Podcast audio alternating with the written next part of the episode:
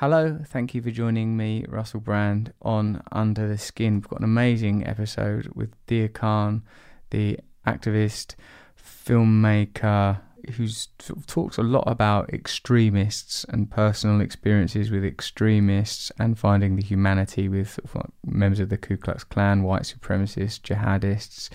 Her film credits include White Riot, Meeting the Enemy, twenty seventeen, where she hung out with white supremacists, Islam's non believers, as the name suggests, about uh, apostasy, uh, jihad, the story of others, sort of essentially films that humanize, individualize, and emphasize connection with people that you might regard as extremists. She's won numerous awards and it was an amazing conversation. I just wanted to let you know that I am at the Bristol Old Vic performing the one-man Shakespeare show. You'll like it. Get tickets on my website. It's uh, at the Bristol Old Vic on the nineteenth, twentieth and twenty-first of November, and it's at the Northampton Theatre Royal on the fourth, fifth and sixth of December. I'm developing it. It's me doing sort of scenes from Shakespeare with audience members and doing monologues to tell the story of my life and talk about, you know, Shakespeare. It's pretty good, actually. Come and see me doing it.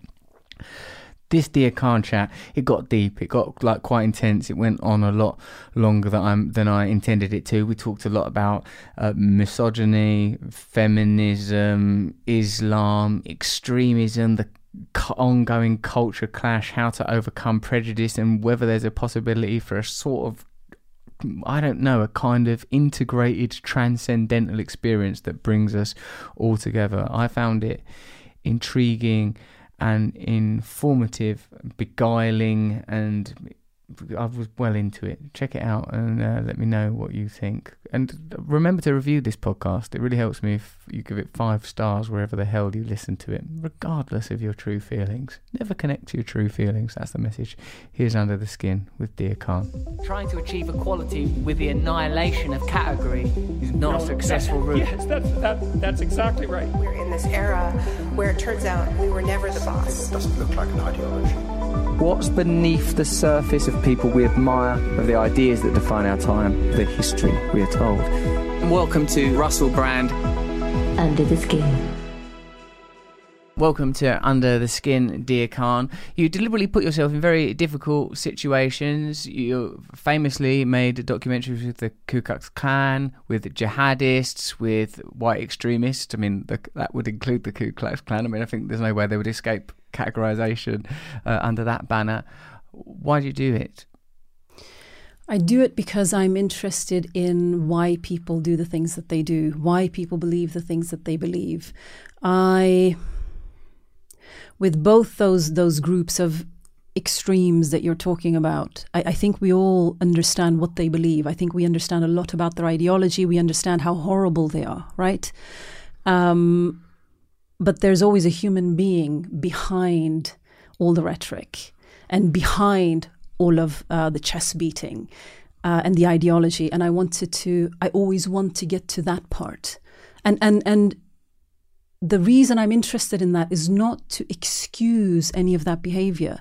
It's not to normalize any of it, but it's just to try and get to the, the beating heart of it. Because if, if I feel that if we get to the beating heart of it, then maybe we, as the rest of society, maybe we can do a better job at resolving some of this.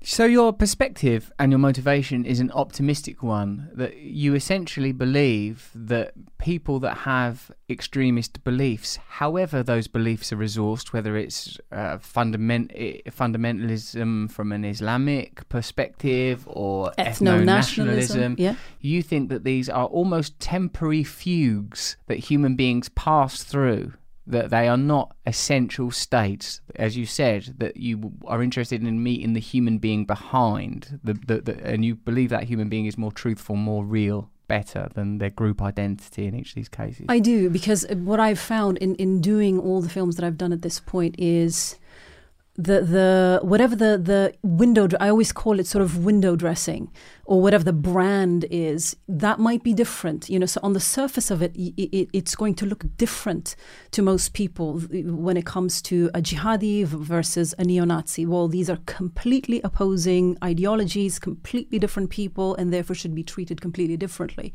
But what I found is that the type of men that are attracted to these movements and the type of vulnerabilities that those men possess that are being preyed upon by people in a position to to misuse whatever vulnerabilities that these men have for their own political gains um, are the same. The, the psychological, the emotional, the, the social makeup of the, the guys across the spectrum, I have found actually to be really, really similar, wh- whether it's, you know, a matter of, you know, searching for meaning, searching for belonging, searching for a sense of purpose, searching for a brotherhood, camaraderie, searching for just a way of coping with a very, you know, quickly changing world, um, finding themselves to be insignificant, powerless.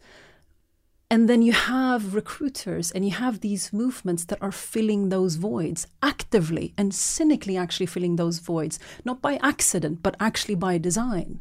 And I find that really troubling, but I also find that quite hopeful.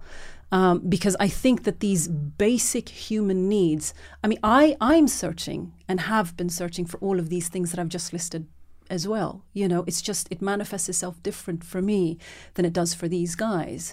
And it's just, for me, it's a matter of figuring out how do we satisfy these these needs for young people? How do we satisfy and address these vulnerabilities that, that young people have? And also, how do we confront the feelings of shame and humiliation and powerlessness that so many people feel before they become instrumentalized by our politicians and by populism? So you found, a, regardless of how superficially polarised the group identities of white supremacists or jihadists may seem, mm. that there's a kind of uniformity. Absolutely. So uh, absolutely, because because the, the, these movements are meeting these young men, predominantly men. I mean, obviously there are some women. Do you think that's important? I do. I think gender is a tremendous part of this. I think I think a sense of masculinity or a sense of sort of toxic masculinity, I think is absolutely, absolutely essential to this, to both movements or to any kind of extremist movement.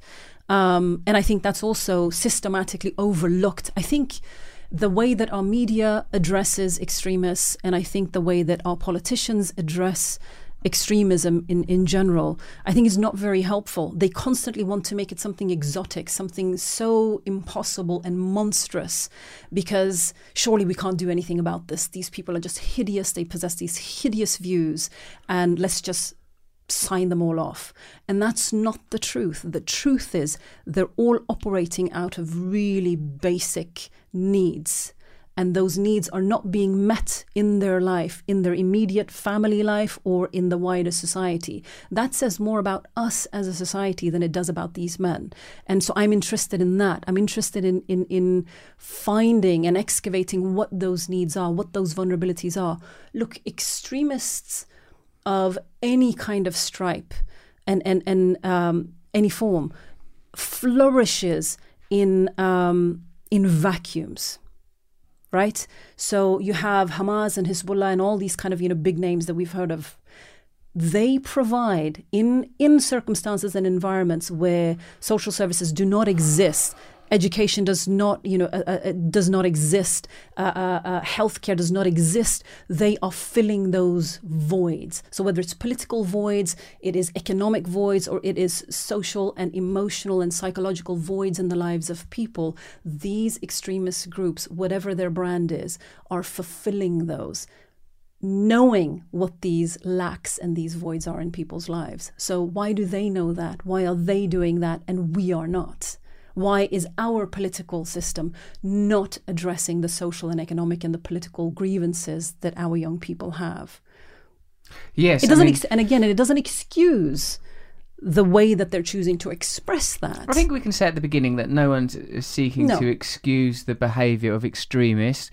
Um, but I, and I feel like possibly we have really similar world views uh, based on what you've said to me so far. I'm interested in hearing a little more about your personal experience. When we talk in a sort of a vague way about extremism, um, you know, it, it, it, it seems abstract. What's it like when you encounter it in an individual? Tell me about some of your experiences, say, for example, with white supremacists and what that's like on a personal level. How did it uh, tally with your expectations, and were you challenged in ways that were surprising? And give me sort of personal examples of it, if you don't mind. So, so when I decided to make this film, I uh, the the so I've had experiences of of, of racism most of my life. I mean, because you're actually a Norwegian person. I know it doesn't look like no, you, you don't but yeah. feel that. So no. I'm just that's my own inadvertent expectations of a Norwegian person. Right. I don't think oh that'll be a Muslim person, right? Or a right. dark person. I think blonde, blue-eyed, exactly. Mm. Yes, yeah, so you can only imagine what it was like to grow up in the sea of the blonde and the blue-eyed, right?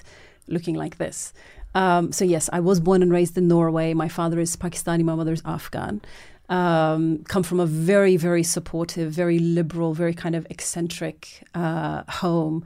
My earliest memories um, is uh, of of you know me playing on the on the carpet and, and there being cigarette smoke and you know coffees and teas being drank and and, and conversations about politics and and and uh, global affairs and human rights being talked about, theater, art, activism being spoken about, which included men and women from the parts of the world that my parents come from. So my very, very early memories was about politics matter, the personal matters. In fact, the personal is is the political.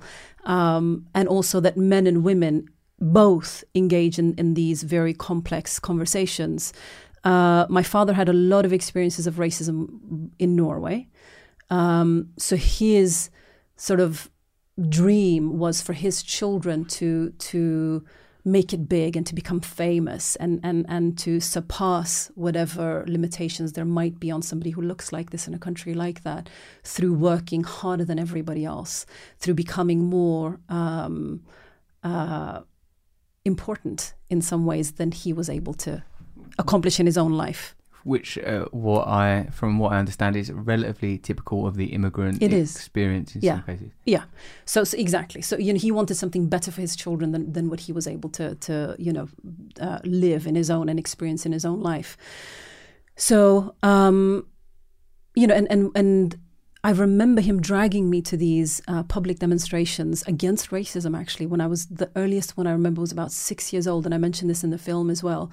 And I remember also having conversations with him in later years in, in Norway, and him saying, look, you just have to give it time. This, this stuff, this hatred that these types of people hold for people like us, it will go away. You just, you, you just got to be patient. You just got to hang in there, and it'll be okay.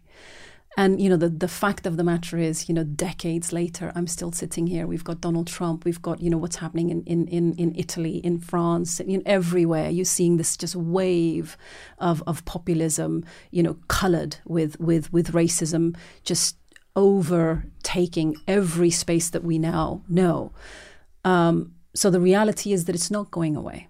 Uh, and you can't just resign it and, and relegate it to, to time. It's, we're going to have to play an active role in this. So uh, a couple of years ago, I did an interview with the B B C. Um, I consider to be a really bland interview with the B B C, where uh, we talked about our multicultural society in the U K and diversity and how we find our way through that and how we can find a better way of living together.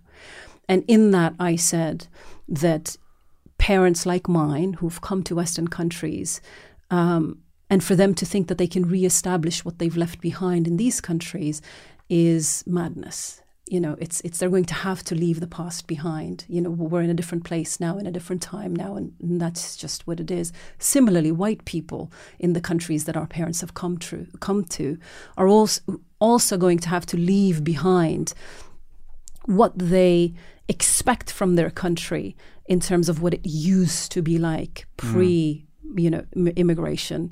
And the reality is, and whatever loss is involved in that, you know, we can address that loss and, and we can even, you know, I don't know, we can even mourn that loss if we need to, which, I mean, I understand that there is a loss. I, I get that.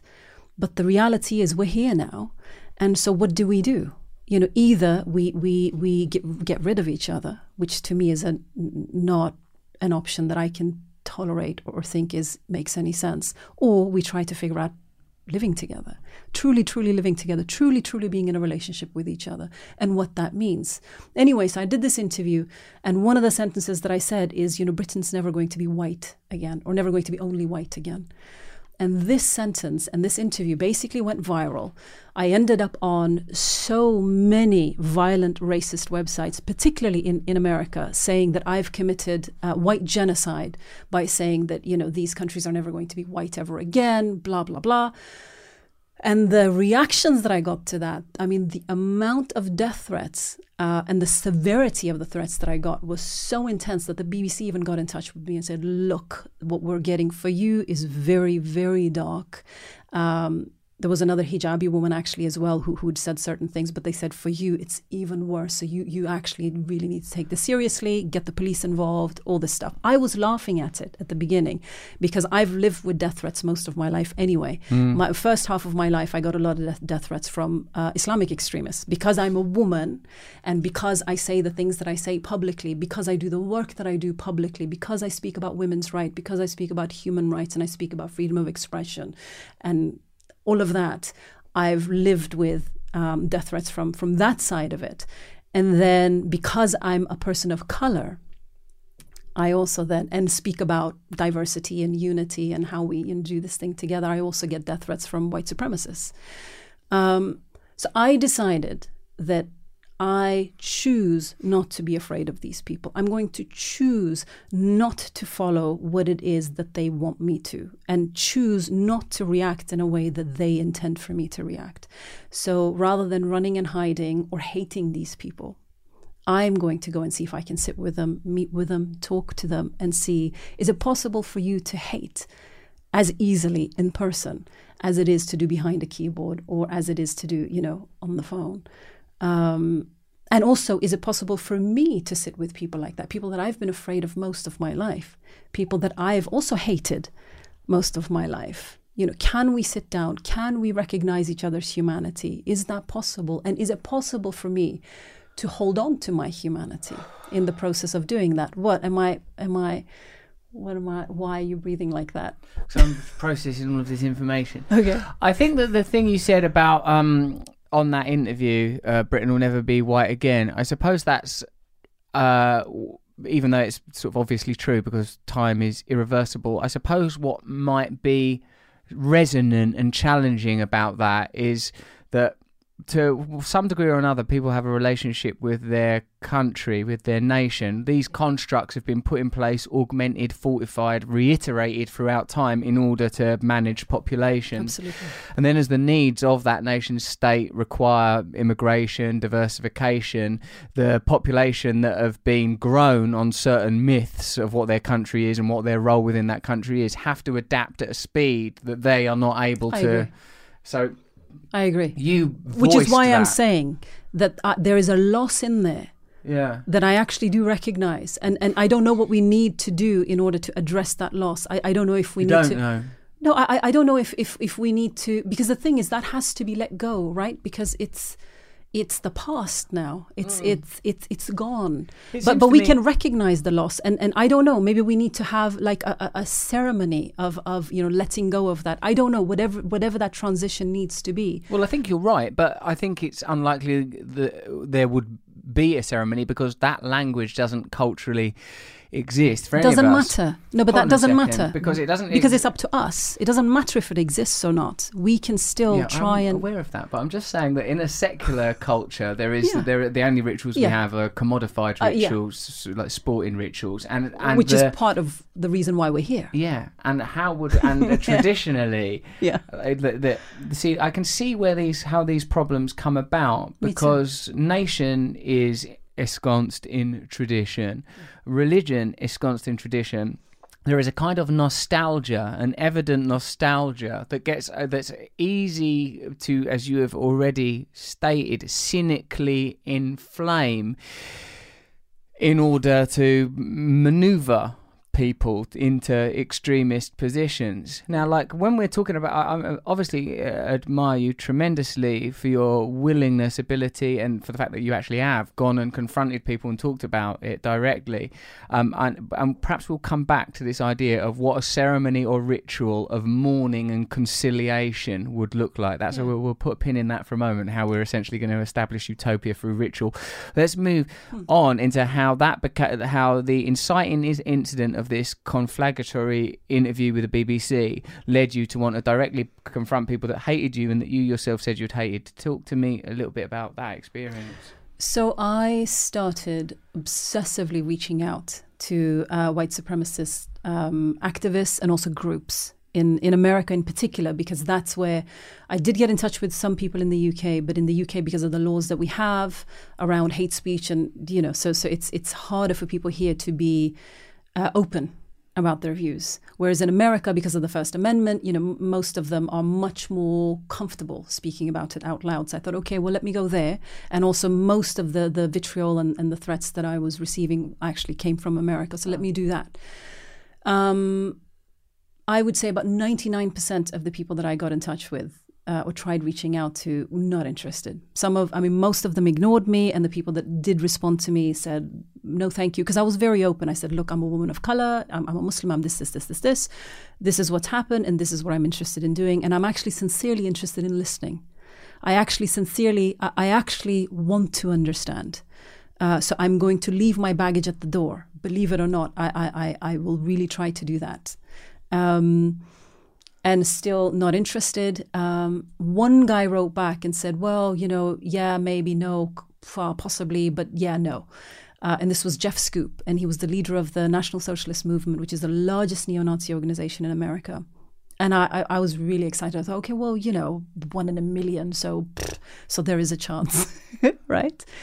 Uh, so I just started ha- just hounding him and just writing him again and again and again and again. I said, look, give me five minutes, give me ten minutes, give me whatever it is that you can give me. Just just let's sit down. You, you can tell me to piss off, doesn't really matter, but let's just, just do this. Eventually he agreed. And he said, uh, look, you get one hour, you're going to come to Detroit, you're going to come to the whatever, whatever motel. Um, and after an hour, you go away. I was like, okay, yay, fabulous, great, I can do that. Uh, went, uh, and of course, you know, just minutes before he's about to walk in, suddenly all this stuff starts rushing through my head of going, you know, my goodness, I'm in America now. You know, these guys are armed. You know, what if he brings weapons with him?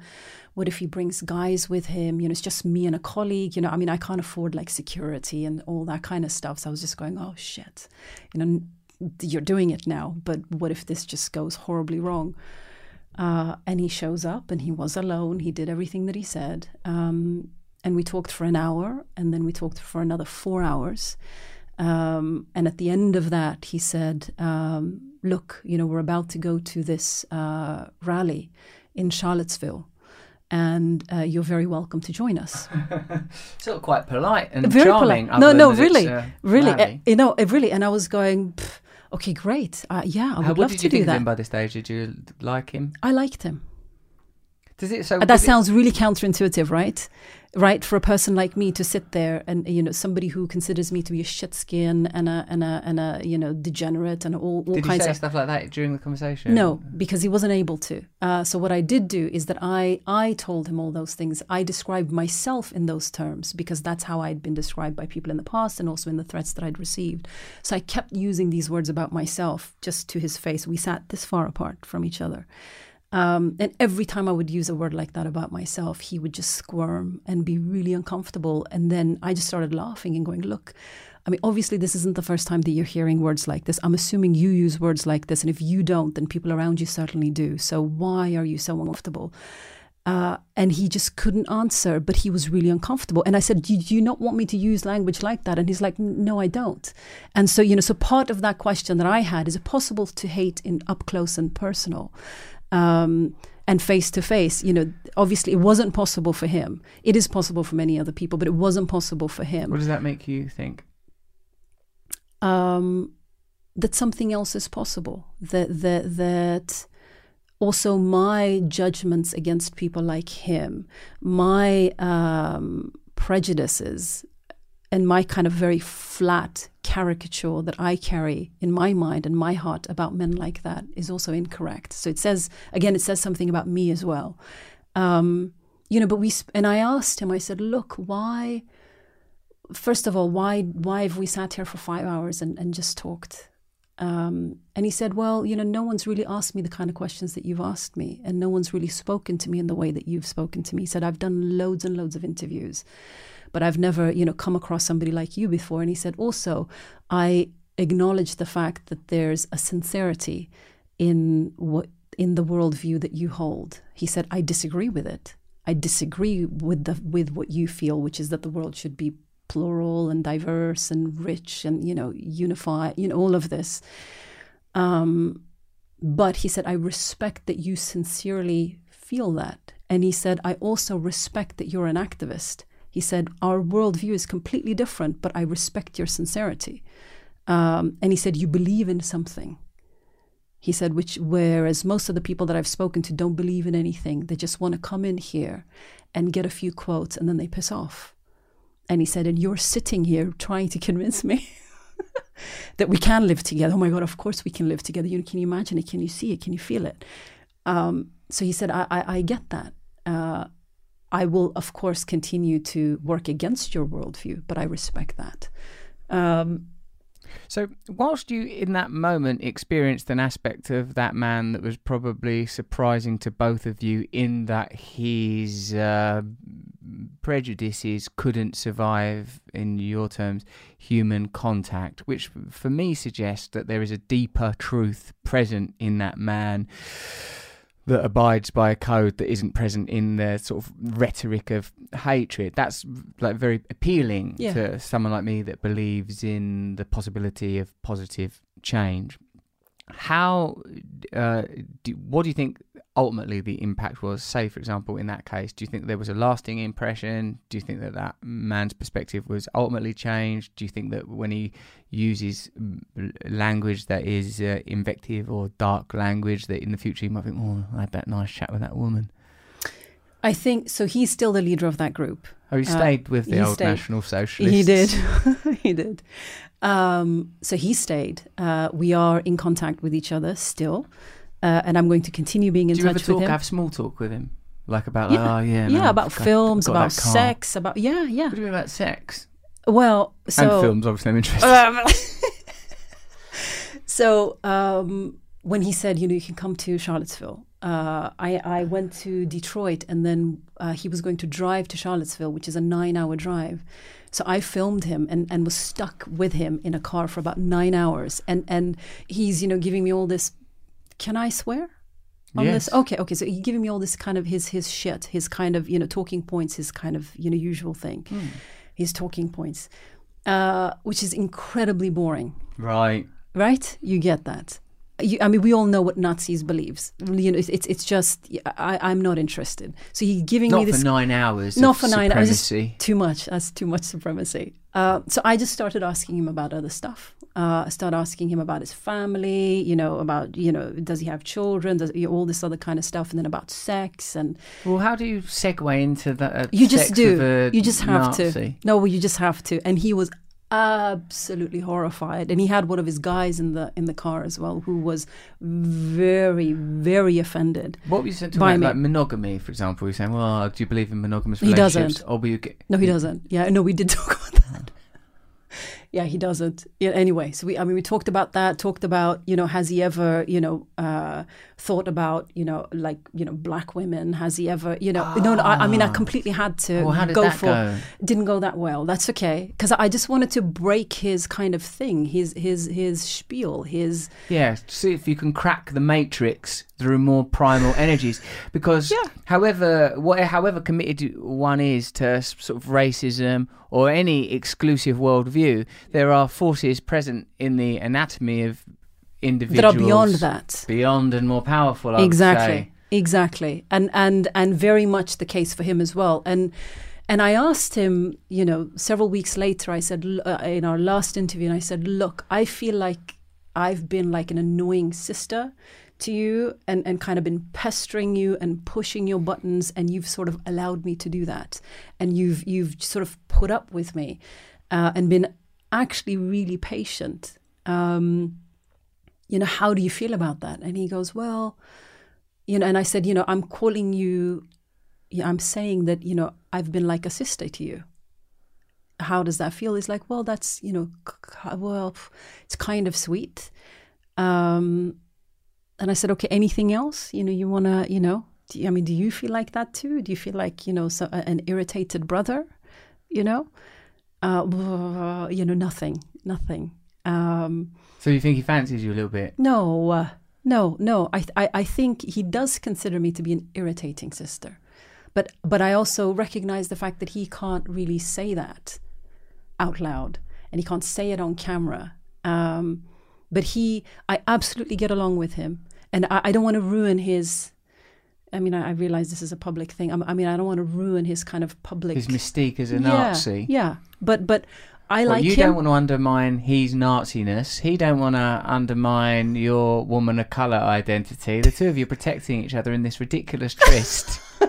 The thing is, I I like him. He's a he's actually so when you a cut decent the film, guy. Do you cut him to? Uh, I've seen bits of it. Do you, mm. you do you cut it to make him look good? Do you think? Oh, because like say that your editorial requirements no. are to be what honest or to make a sort of a sensational and interesting no. film. No, so I have no requirements because I, I'm I sort of I just do what's important to me, and and then. I T V is, is who who ends up taking the films. They they sort of just take it for what it is. Uh-huh. Uh, and in terms the way that he was cut, because I've shown it to him, because it's what and I've done saying? This with every film that I've done. I always show it to people after the fact to make sure that they are feel that they've been represented accurately. Mm. And his comment was uh, he thinks it's too short. Right. He thinks the film should have been well, yeah, too long. In that car nine hours banging. Yeah, on where about did that go? Mountain people. No, and that wasn't even included in the film. Because, I mean, there's only so much you can include. But anyway, um, but he he and also a lot of the other guys that I met with uh, did feel that they'd been represented accurately. And that actually means a lot to me. Because regardless of the fact that I disagree with them and, and find their worldview and their politics to be disgusting, still doesn't mean that I need to respect uh, their... their need to be represented fairly. Yeah, your own integrity. Exactly. I can see is exactly. Important. And, well, and so he felt that, that that was accomplished. That's good. Yeah. What about then one lad say, oh, I don't want to be a Nazi anymore, you've put yeah. me off it? Yeah.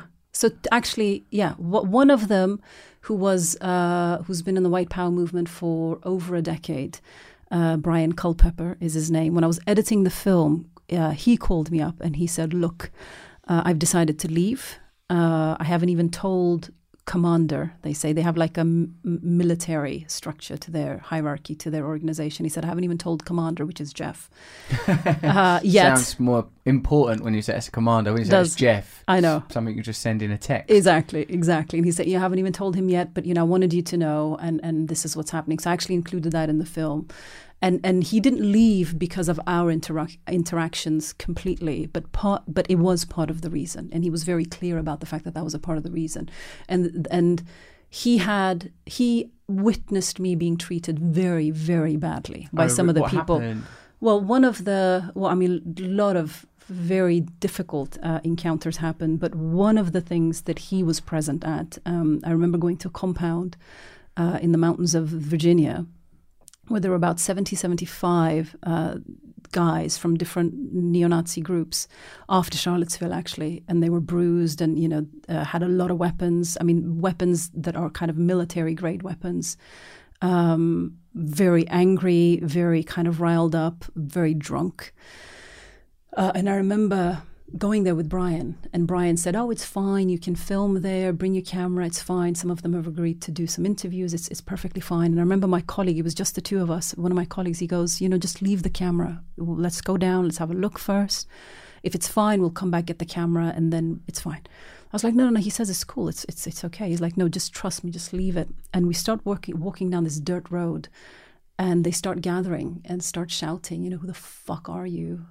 Okay, I can't say that. Mm. Okay, who the fuck are you? Are you the fucking media? Are you fucking Jew? Are you fucking this? Are you? And I was going on, my, and they're and they're picking up their massive, massive like like weapons, uh, And I just, you know, have to put our hands up and go, you know, no, you know, he said, he said it's okay. I'm with him, which didn't really matter at the time. Uh, you know, come down, you know, rah, rah, rah, rah. And they keep shouting and getting right in my face, blowing cigarette in my face. You know, the fuck are you? This, you, what kind of fucking Muslim are you? Are you fucking Shia? Are you Sunni? Are you this? Blah, blah, blah. Why isn't your head covered if you're a fucking Muslim? Rah, rah, rah. Um... And I remember just thinking, and, I, and I'm looking at my phone, that's the only thing I had. And I remember it saying, you know, no signal. And I remember thinking, you know, if they want to, they can put a bullet in my head and they can just put me in the ground right here. And nobody would know, because I hadn't told any of my colleagues back in London that I was filming or doing any of this. And I just remember, this is, if I make it out of here, just, just you know, let me make it out of here alive. Um, and eventually did. Uh, and... I remember going back to the motel and contacting my colleague back in London and going, look, you know, this is what I'm doing. Uh, here's the number for my mother. Here's the number for my brother. You know, if anything happens to me, you know, if, I, if you don't hear from me every two days, then you just contact them and tell them something's happened. Um, but Brian witnessed this, and he also witnessed other encounters like that. Um, and he felt that we'd become friends. Mm. As well, because I was respectful to him, he was always respectful to me, and we were in Charlottesville together. I was pepper sprayed by counter protesters, which is bizarre, you know, because counter protesters, I, yeah, you know, anti-fascist protesters, you know, which, which I mean, I've gone to so many Nazi protests, you know, through my life, and I'm always on that side, so I'm kind of looking at people going, I'm on your side, just I'm just filming these guys, don't, and of course you get pepper sprayed.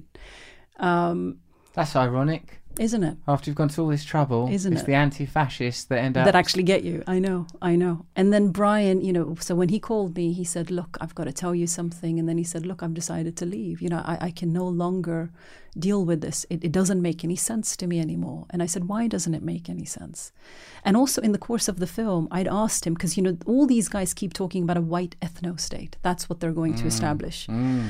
And in that white ethno-state, and we talked about this a lot, that means people like me are not welcome. And I said, well, you know, would you be willing to deport somebody like me? Would you be willing to deport me? And he and he really struggled with it at the time. And then he eventually said, well, yes, I would have to do that. Um, and so when he left, I said, you know, look, so why, why have you left? And why is this difficult for you to reconcile now? And he said, well, you know, because we've become friends. Mm.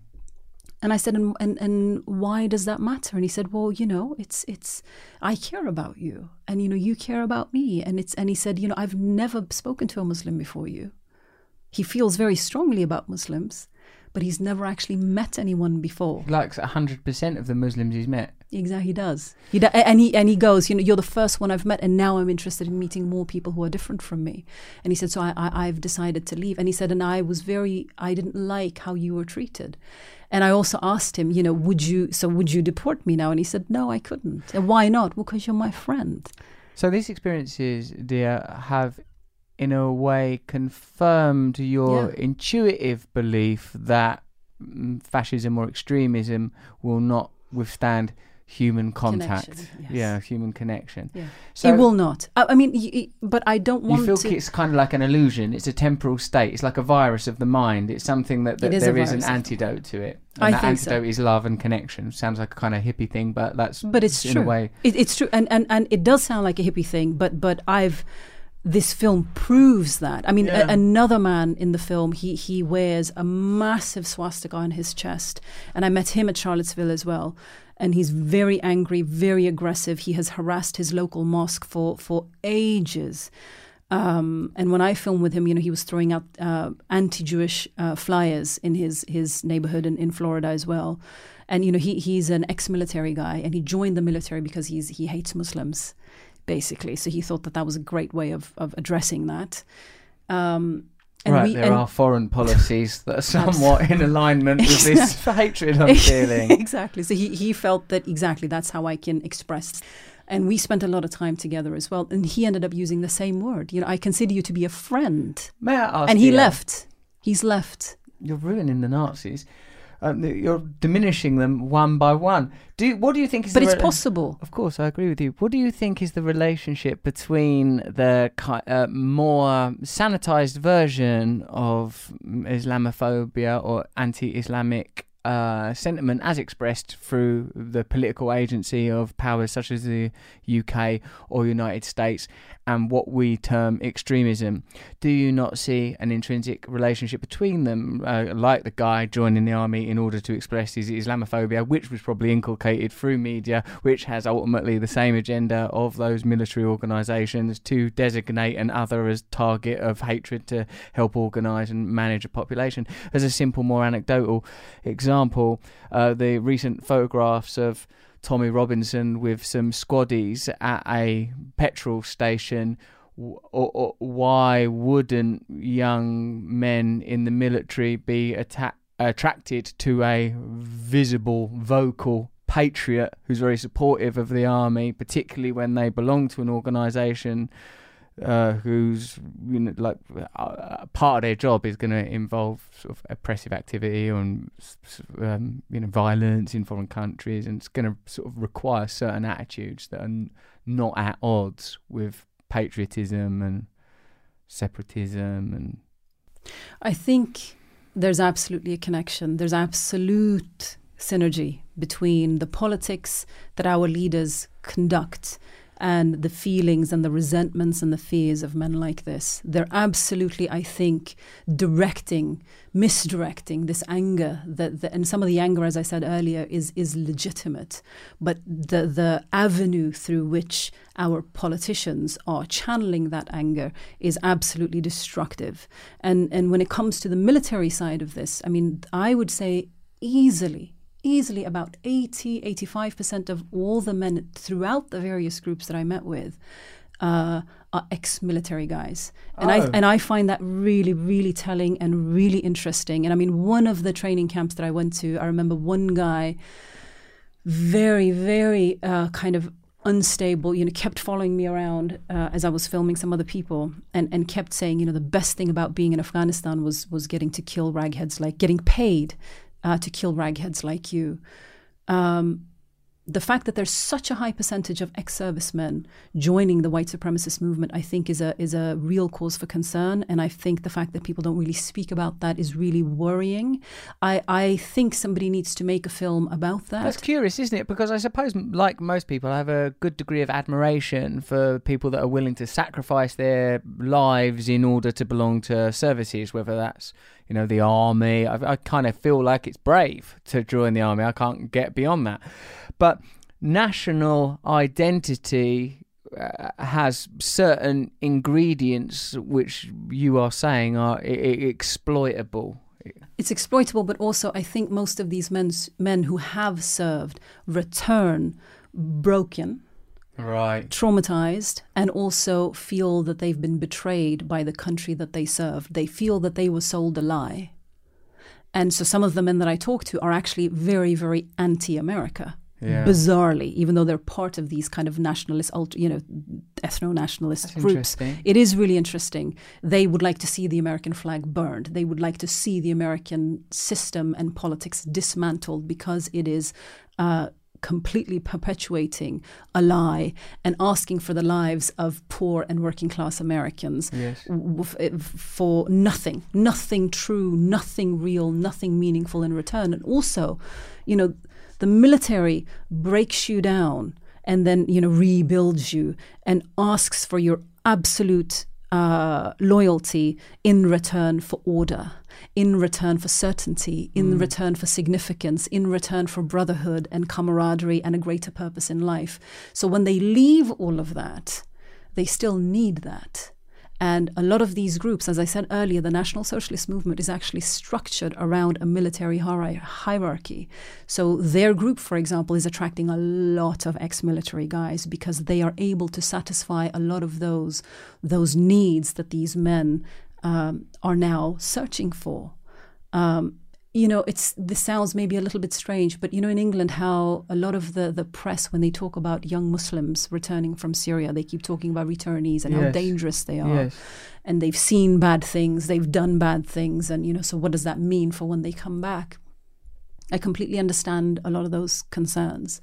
But at the same time, we have military guys who have also seen bad things, who've done bad things, wow, who are trained for for you know certain purpose, coming back to the U K with no real support, no economic uh, infrastructure around them, no way of reintegrating them into society, no way of, of making their lives purposeful and meaningful and productive in, in civilian life.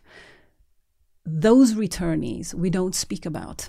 And the danger of those returnees we don't speak about. And and I'm not saying that, that ex-military men are inherently dangerous, but the, what makes them dangerous is their sense of alienation, their anger and their resentment at their own government that these extremist groups are preying on and are actively recruiting. Yes. And using for training for this ultimate upcoming uh, race war. Oh, the old race war. Exactly. There's an upcoming race war, is there? Oh, great. Oh, great. Yeah, didn't you know? Didn't you get the memo? I didn't. I was nervous on sports day. Exactly. I mean, I don't know how I'm going to cope with a race war. Now, like, but you have not um, focused your uh, ire and uh, insatiable lust for death threats solely on the white supremacist community. You also have um, examined jihadists and uh, extremists from uh, the from an Islamic background. Yeah. So, um, can I ask you a little bit? For like in, in the U K at the moment, what sort of? It seems perhaps the apex in the conflict between, let's call it, the white working class and ethno-nationalist movements and uh, Muslim immigrant immigrant population and uh, the sort of concerns uh, that people have around uh, Muslim or Asian grooming gangs. What What's your opinion on that? My opinion on that is that um, these are real and difficult and ugly parts of what it means to live together. You know, when when a lot of different people from all kinds of different parts of the world have sort of been shoved together on this island, us trying to make that work is really, really hard. And there are ugly sides of that, and there are really beautiful sides of that. And and the grooming gangs, for example, is one example of the ugliness of that. Uh, and also how the girls who were working class, who were completely ignored and, and, and not believed by the authorities, is something really important, worth looking at. Um, but what I think about this is the fact that the, the extreme right is pouncing on these issues, I think, is really telling of the fact that the rest of us are not really taking up these issues and having these incredibly uncomfortable conversations of what it means to live together, of what it means to have these various uh, complex and, and uh, unpleasant uh, views uh. within our communities. So I think if, if we are not open and honest about the fact that, you know, plural, diverse, multicultural societies have their dark side as well, right? There are, yeah. are really difficult aspects. You know, honor killings do happen, so-called honor killings, whatever you want to call it. You know, forced marriages, you know, fe- female genital mutilation does happen. Grooming gangs do exist. Uh, a lot of this does actually happen. Our unwillingness on, on the left, and I consider myself to be a part of the left, our unwillingness to want to confront that and want to look at that leaves the playing field open for the extreme right to manipulate and to make use of those stories for their political gain. So how would you suggest that the people that don't belong to the extreme right approach specifically Just be that honest. issue? Be honest. Be honest and admit that it's happening. But the thing is, our our intentions on the left are, we actually want to make this work. But I think the All mistake right. that the left often makes is that the left often looks at minority communities as only victims, as only victimized. And we're so afraid of racism that we think that, well, because this great big evil of racism exists, means that there is no oppression, or and even if there is oppression, let's just sort of pretend like it's not there, that exists within minority communities as well. You know, I mean, the thing is, minority communities are no different than the major- than the majority population. There are wonderful people. There are incredibly difficult, uh, violent, horrible, horrible people that exist in any community. So in, in a way, I find that sort of a racist view as well. Yeah. This, this kind of, you know, view of, well, no, you're just sort of pathetic victims of your own sort of cultures and your own sort of thing. You can't really help it, can you? You brown, black people. Right. So I find that on the left. And then on the right, the intention, however, is to use these issues that, that are really unpleasant as a way to divide us. Is, so, so we have to take those conversations back And we have to be open and honest about these conversations do because you, we want to live together. Dear. Sorry. Do you think that... Coffee. You shouldn't have given me coffee. That's part of the problem. Dear, do you think that um, the, the liberal progressive ideology, the liberal progressive mainstream, have failed in addressing these issues, partly because there is no solid intention to create a fairer society, that in fact it's a kind of insipid movement in the main? I'm not talking about, you know, individuals that are sort of activists and are directly involved in, you know, social justice or whatever less um, sort of tainted term you would use.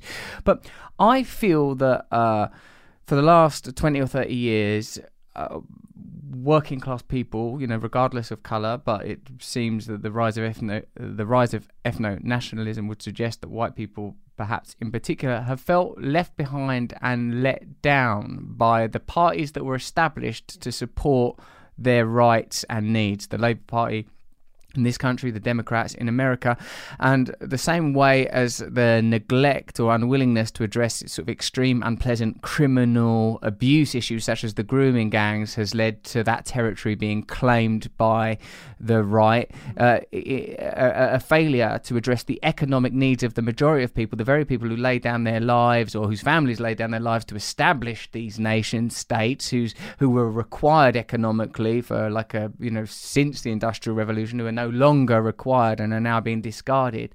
You know, does a lot of the blame for the rise of the right lay in the hands of progressive people? Yeah. It does, huh? I'm really sorry to say I think so, because I think if we hadn't let down our sort of natural constituency, which, which you know, is the working class, which is the poor, which is... you know, the disenfranchised, the people, you know, on the margins, the, the, the people who, who are struggling to kind of hang on to a, a dignified life. Um, I feel like we've handed those people over to the Trumps of the world. We've handed those people over to the to the Nigel, Nigel Farages of the world. And I think that's on us rather than on the people. You know, I mean, you know, the deplorables and whatever all these kind of terms mm. that people have been using about this this group of people, I think is actually disgusting, and I think it's counterproductive. I think, again, I think the the, the economic, social and political grievances that a lot of people have within the poor and the, and the working class communities, both in this country and also in America, are absolutely le- legitimate. And I think the fears and insecurities and the growing inequalities that are absolutely apparent, I think, you know, we on, on the left and on the progressive side are not addressing. Globalization, um, the, the, the way our economic systems are structured are, are detrimental to a lot of people. They're only benefiting a very, very tiny, tiny group of people yes, yes. in our societies. And unfortunately, you know, groups like this are... completely, you know, their feelings are legitimate. Their, their, their sense of alienation and grievance is absolutely, and vulnerability and insecurity is absolutely legitimate. But the way that they're choosing to to sort of uh, express those grievances and to to make an other and place all the blame on Muslims, on immigrants, and on, on all these other people, as opposed to on the system that is absolutely underpinning those inequalities, wow. I think is a great shame. So and, and that's our, I think, failure.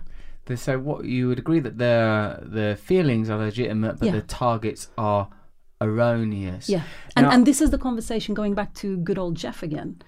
This good is old Jeff. good old Jeff. The the, the conversation, the commander. the commander, exactly. The the the conversation. The reason that we spoke for five hours instead of one hour was that we kept talking about this, and I kept saying to him, "Look, can you see that the immigrant man or the Muslim man that you believe is your enemy? Can you understand that he's actually in the same boat as you?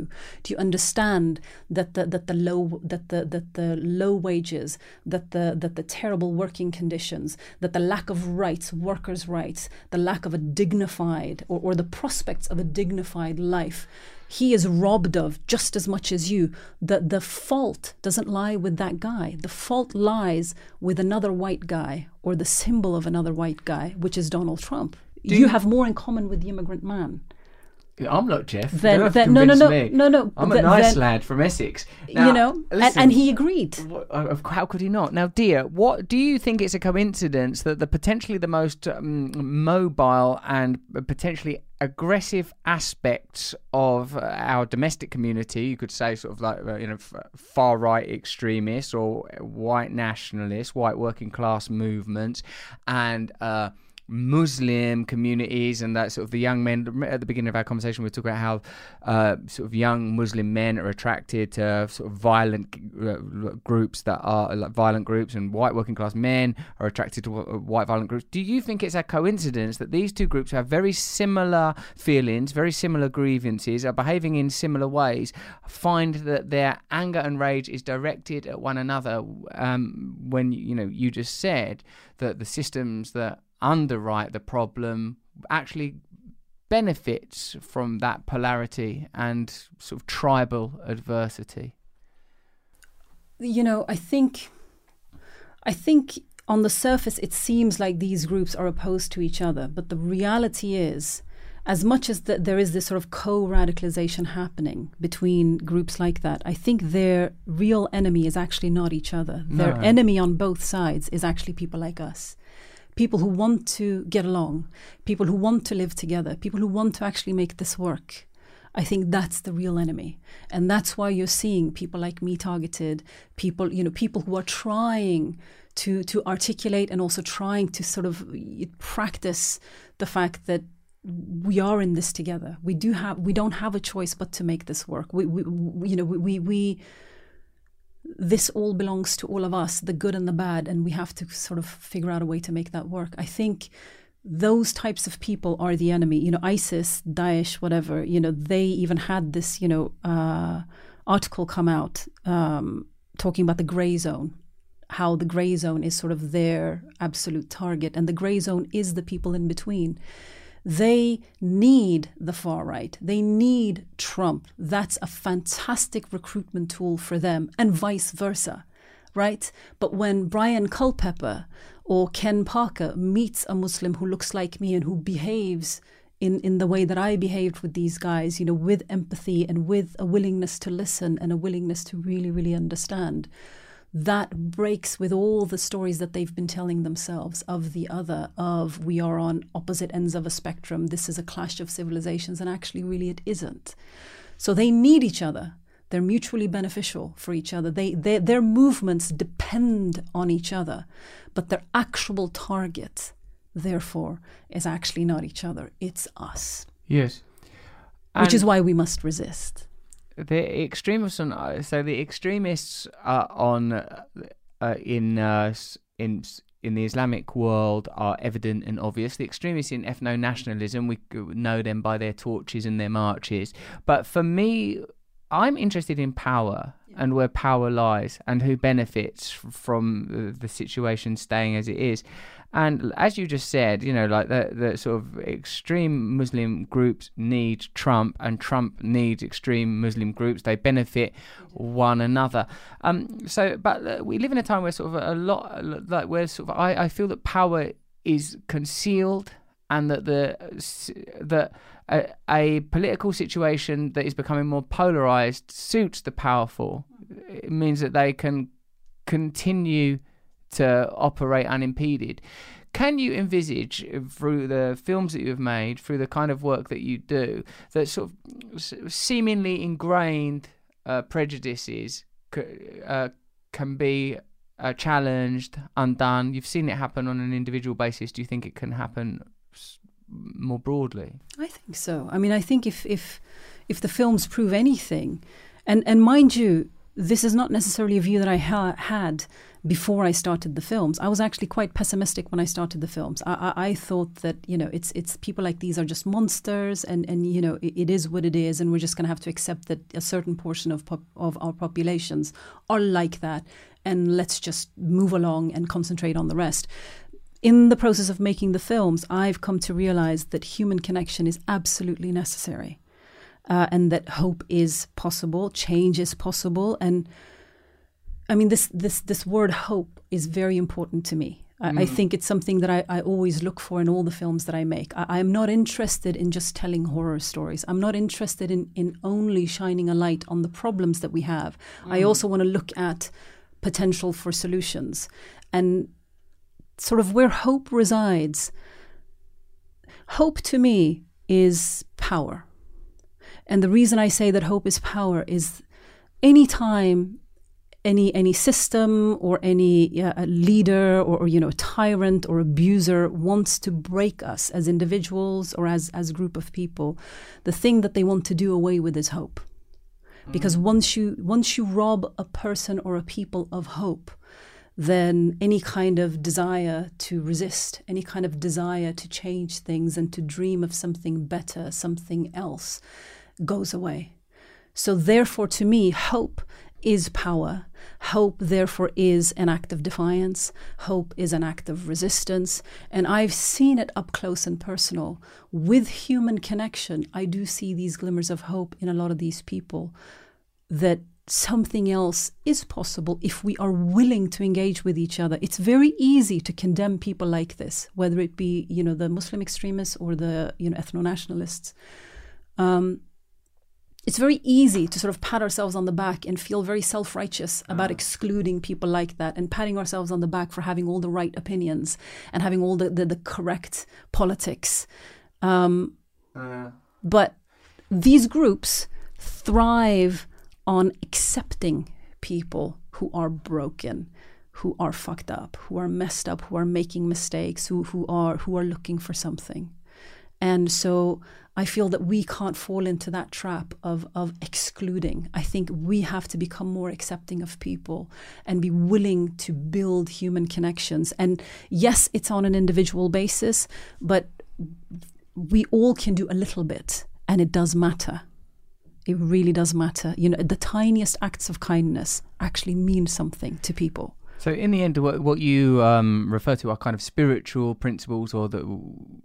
would more latterly be termed humanistic yeah. principles, kindness, being a, a nice person, et cetera. Um, what is your own relationship with Islam? What, is it, you identify as a Muslim woman? I've seen you on interviews and stuff. What, what do you mean by that? And can you perhaps um, explain to me your perspective on terms like moderate Muslim, extreme Muslim? Like, who sets where these lines are drawn between moderate and extreme? I, I, I don't know who sets the lines. I, I mean, it, at the moment, it seems like, you know, the, the, the media, the kind of this big term media seems to define that. I mean, I think... Look, there is tremendous, tremendous amount of diversity that exists within mm. the, the Islamic world. Because it's one point five billion.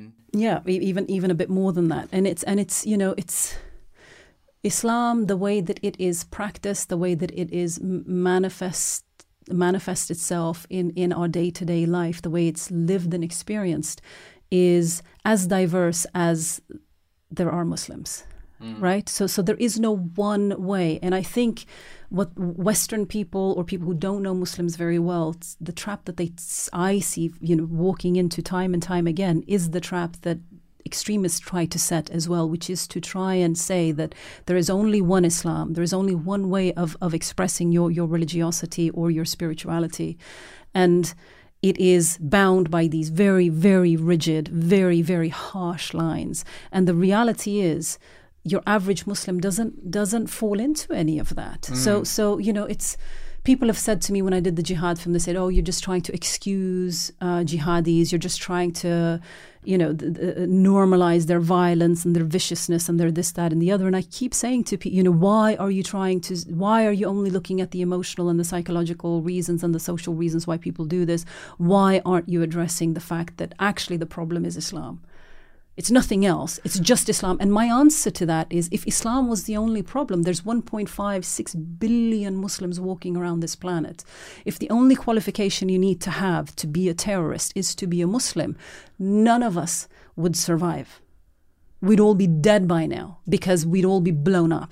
Do you think that there's an attempt to establish a kind of idea uh, of what Islam should be, even in the eyes of people that wouldn't uh, present themselves as being radical or particularly prejudiced, that is you are a good version, you're not wearing a scarf, you're not being particularly sort of, uh, you know, you're not talking in Arabic, you know, like, so, you know, like even for moderate people, whereas like then it, it, as it creeps along this presumed scale, you get people that wear sort of sort of a religious dress, and then at the far end of it, there's people like in your documentaries that are saying burn the atheists. You know, like this scale.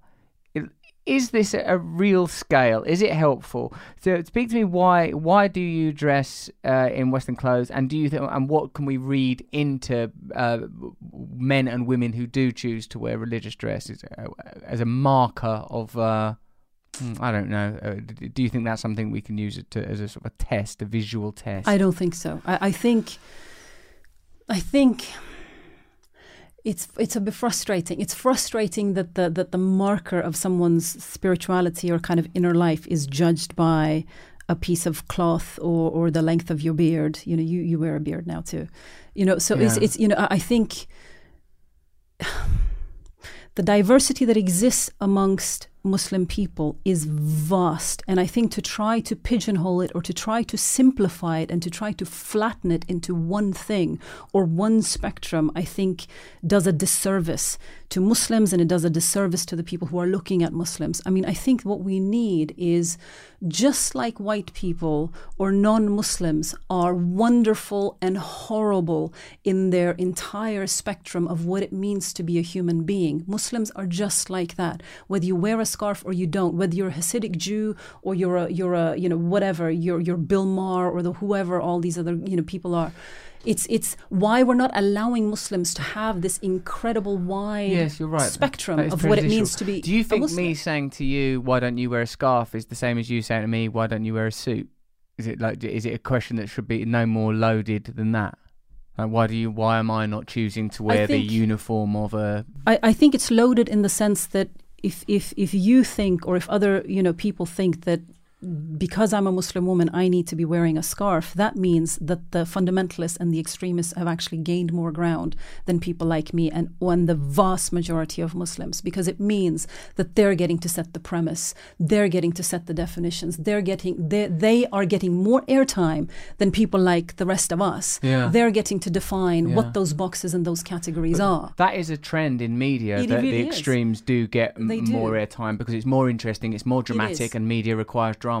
But do you think that uh, sort of uh, uh, that in general, Muslim uh, British Muslims don't care whether or not women have wear religious dress in the general? The majority don't. Right. The majority actually don't. The, some some fam. I mean, I come from one family. I mean, just just let's look at only my father's family. He's incredibly eccentric, incredibly liberal, bit of a hippie, bit weird.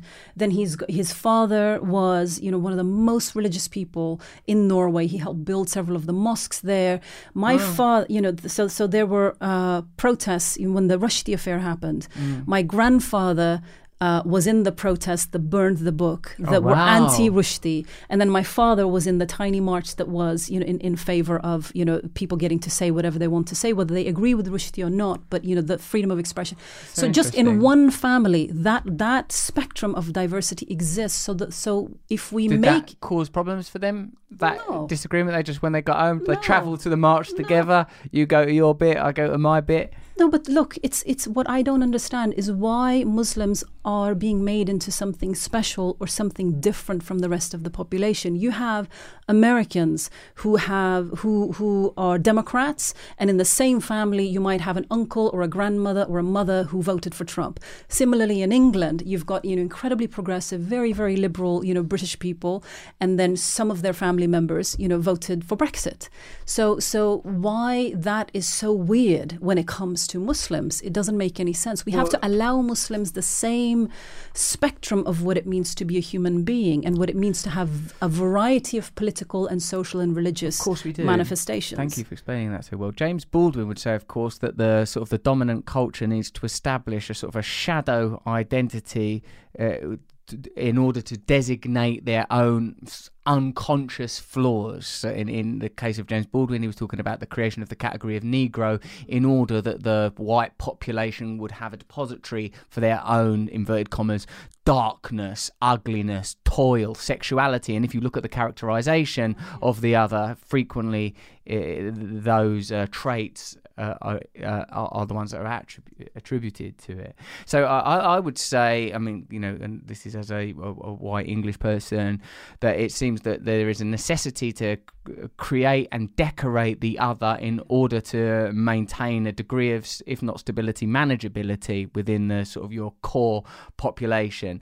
And I think the problems we're experiencing now is the last twenty or thirty years, the neo uh, the li- neoliberal project abandoned the, the sort of economic issues in favour for super, in, in my opinion, somewhat superficial identity politics. I'm sure it doesn't feel superficial if you've been granted, you know, the right to get married if you previously didn't have that right, or the, you know, what other, you know, I'm not sort of being dismissive of civil rights, obviously hugely, hugely important issue, but the the uh, abandon of the uh, the abandonment of uh, an economic underclass, I think, is unforgivable, and has, has led to the conditions that we're currently experiencing. It is it is unforgivable. It is absolutely ugly, and and and it is why we're seeing this wave of populism wash wash across Europe, wash across America, and I think. I think absolutely there is truth to what you're saying, and, and what James Baldwin s- said as well, which is there is this need, if we as a society and we as individuals are unwilling to look at and confront our own darkness, which is hard, you know, it's, it's and you know this, I know this, it's difficult to to accept your own flaws and to look at your own ugliness and and to to really grapple with that, mm-hmm. uh, and also to forgive yourself for that, right? It's it's hard, but so it's much easier to take all of that and bundle it and, and sort of push it onto somebody else and say, well, actually, no, you're like that. I'm not like that. I'm glorious. I'm fine. I'm this, I'm that. I'm disenfranchised. I'm alienated. But really all the ugliness, that's that's that's your bag. I, d- I you know, designate that to you. So it's it's expedient. It's politically uh, convenient. I think it is also emotionally easier to do that rather than to look at yourself. But I think... And I think we're doing that with, you know, Muslims are kind of the the the, the latest, uh, you know, boogeyman. You know, I mean, that's that's just the latest villain and, and, and enemy that we've yes. crafted. And tomorrow it'll be something else. In the past, it was the Russians. Yes, on a geopolitical level, you're quite right that the sort of the Cold War was sort of a necessary form of control and evidently a political reality for sort of, you know, thirty years. But it's false, it though.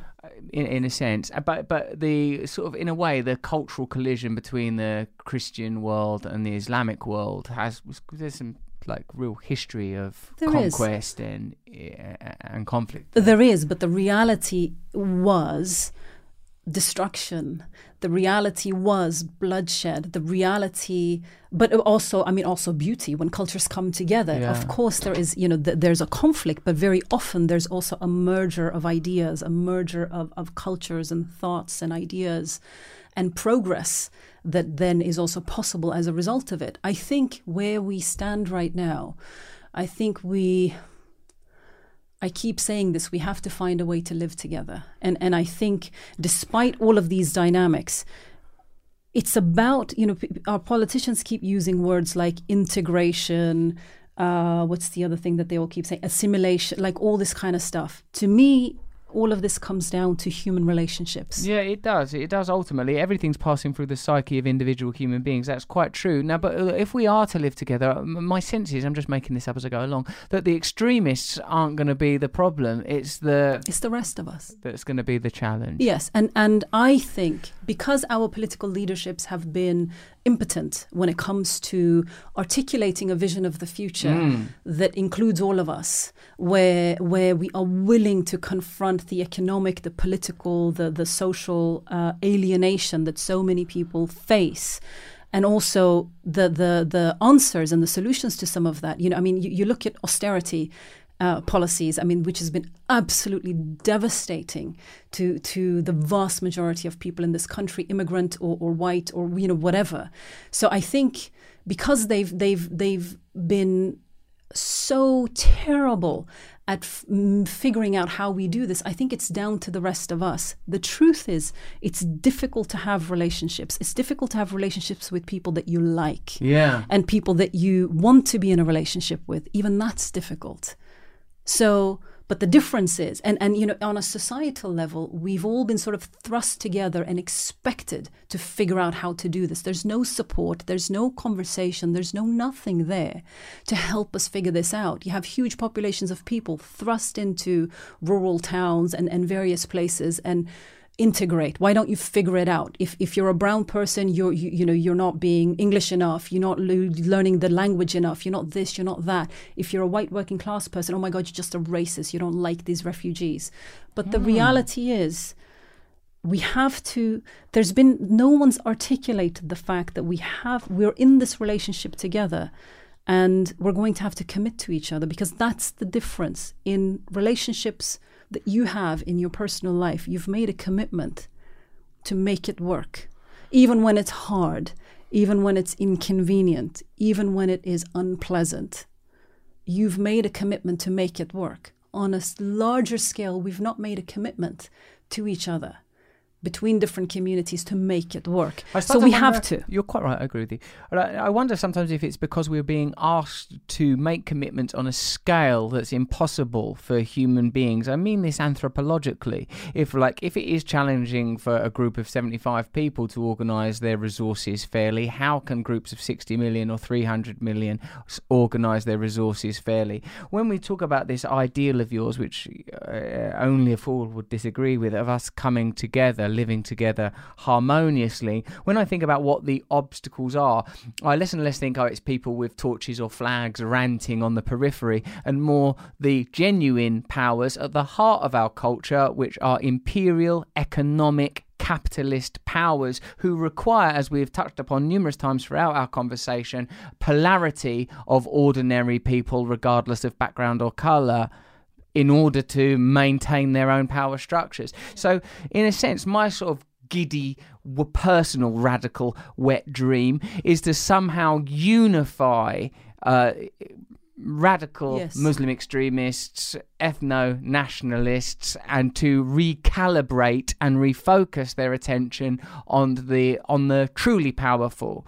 Uh, you know, when I have conversations, and I'm you know taking a leaf from your book, I'm going to be having conversations from people like uh, uh, with more extreme nationalist views. Oh, yeah, yeah. yeah. Like the thing that I'm gonna, the kind of conversations that I'm gonna like find myself having, you know, and I'd like, in a sense, I'm asking you this more for research than anything else. When they say no, it is like Asian grooming gangs is particular to Islam. This is especially and particularly a Muslim problem. How will I counter that argument?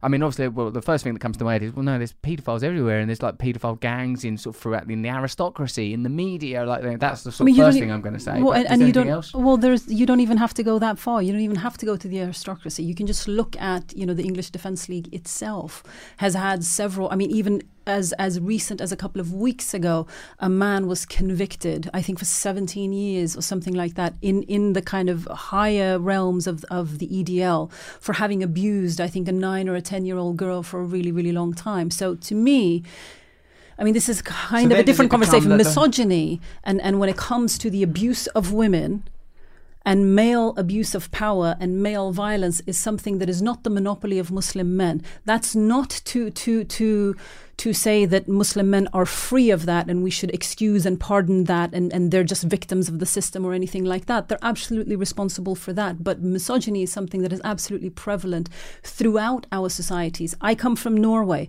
Even Norway, when it comes to violence against women, it is excruciatingly high when it comes to that, and it comes to women who are losing their lives at the hands of their, their white partners. So if you can point me to a country where violence against women and children doesn't exist, I'd be very very happy to plant a flag and clap and say, look, here's the example. These people have managed to, to really get rid of it. It is something that is endemic, absolutely everywhere. Doesn't excuse that Muslim men or men of color are engaging in it, but it's something that we... Brian Cul Culpepper, in, uh, again, the, the neo-Nazi in America who's now left, he kept looking at me saying, oh, grooming gangs, grooming, and I wanted to tear my hair out and his. Uh, for saying that, because I kept looking... Presumably he was a skinhead. No, actually he hadn't shaved his head, I don't know why.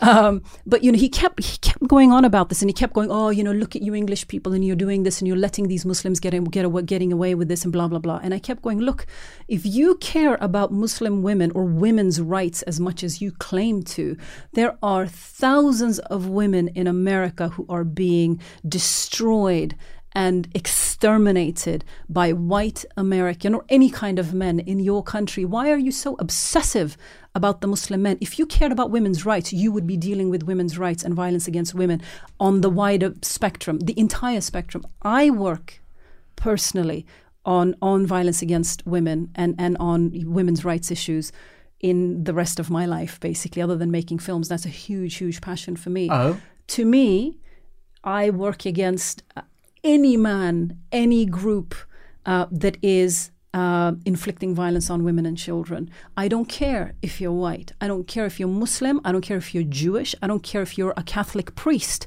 You need to be held to account. And the woman and the child who is on the receiving end of it, their rights need to be absolutely protected and their voices need to be absolutely believed.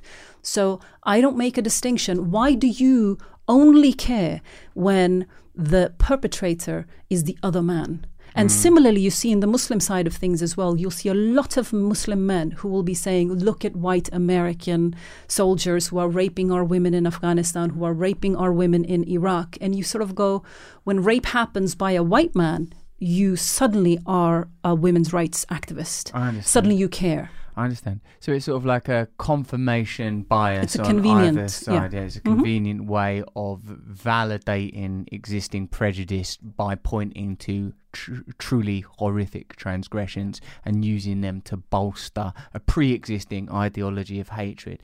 So, well, uh, somehow your viol- violence is okay because the other guy does it too. But yes, or that their violence is worse. And also at a, an international level, types of violence are considered necessary, types of violence are considered rational, expedient, whereas other types of violence are wacky, religious, crazy. Just depends on which side of the equation you're on, yes. Do you believe in God?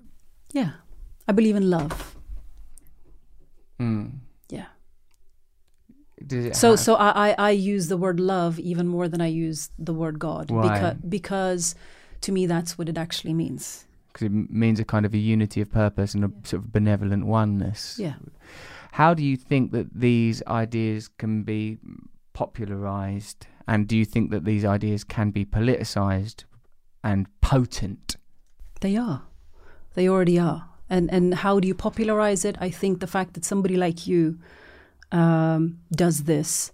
And I think that somebody like you, I said this to you when I walked in as well, you know, you don't have to do this. You can very comfortably do whatever it is that you do and be, you know, comfortable, deal with your own kind of, you know, spirituality and your own practice. And, and that's fine. And your way of accomplishing change in the world is just by you yourself appearing in the world in, in the kind of best sort of manifestation of yourself as as you can, and that in itself is is changing the world, right?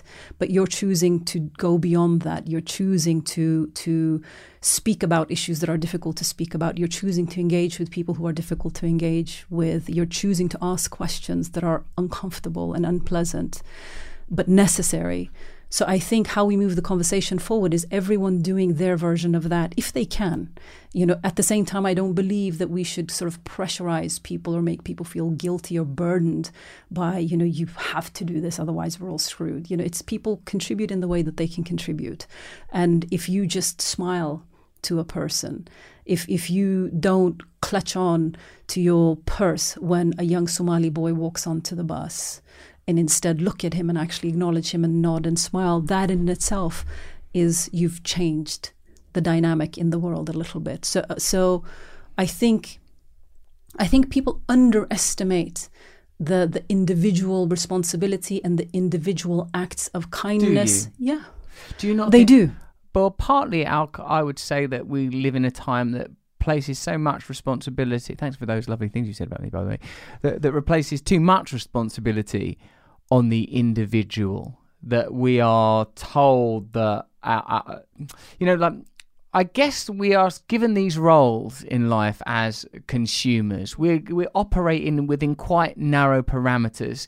I think what you said about hope is very important, that a lot of people just don't believe that change is possible. And when I think about why I continue to engage in conversation, I have a, and what we were talking about prior to our recorded conversation, I have, as you clearly do, a belief in the optimum, in the in the that there is an ulterior reality that's trying to realize itself through the consciousness of human beings, that's inviting us to overcome our personal darkness and to build systems and connections based on the beautiful aspects of our nature as opposed to the darker aspects of our nature.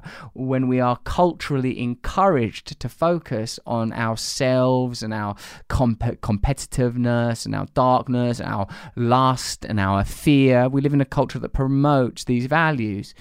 So you are right. In a sense, we have to discard the way that you did when I was asking you about Muslim dress, which you still didn't give me really the kind of answer I wanted of uh, like, oh, why don't you wear a scarf or hijab or that kind of thing? Still would have liked a bit of a clearer answer about that. Uh, because it's not necessary. Uh, the, the fact that you think that that is something that I, I I should, or that that's something that might be an obligation. Do you even care about it? Do you care if women do or don't? No, of course it's not. It's irrelevant to you. No, of course not. I mean, I, I run a magazine, you, uh, you know, where, where we are constantly support. I mean, it's set up with the purpose of of showing the, the wide variety of, of Muslim experiences and Muslim women's experiences that exist in the world. And in that, you know, we are publishing articles of, of women who are not just, you know, hi- wear hijabs, but also wear niqabs, and, you know, women who write things that I personally disagree with. But that's the whole point. You have to allow people the full expression of what it means to be a human being to that person. And if that means having your hair out, that means having whatever type of politics, it means loving whoever that you want to love, that means all, all of that. It doesn't matter. Our, our job is to, or my job, I feel, in whatever tiny ways that I can, is to try and support people and facilitate an environment where pe- people can flourish and be themselves as fully as possible, regardless of what that means and regardless of whether I approve of it or not and whether I think it's right or not. But I also ask for that same courtesy sort of Uh, for myself, mm. you know, it's why I have to qualify myself as a as a as a Muslim uh, through having to wear a hijab or having to look like this or hold this belief or that belief is is sort of uh, is sort of irrelevant. It's it's it's uh, I am what I am, and similarly, there are the. the It's complex. People are complicated, and we have to allow for people to be complicated. Why do we have to fit them into these nice, neat boxes just for our own satisfaction? You know, these Nazis, I had all these opinions about them, very neat little boxes of, you know, they're just this, they're just that, they're just this, and shouldn't they just this or that? And they don't.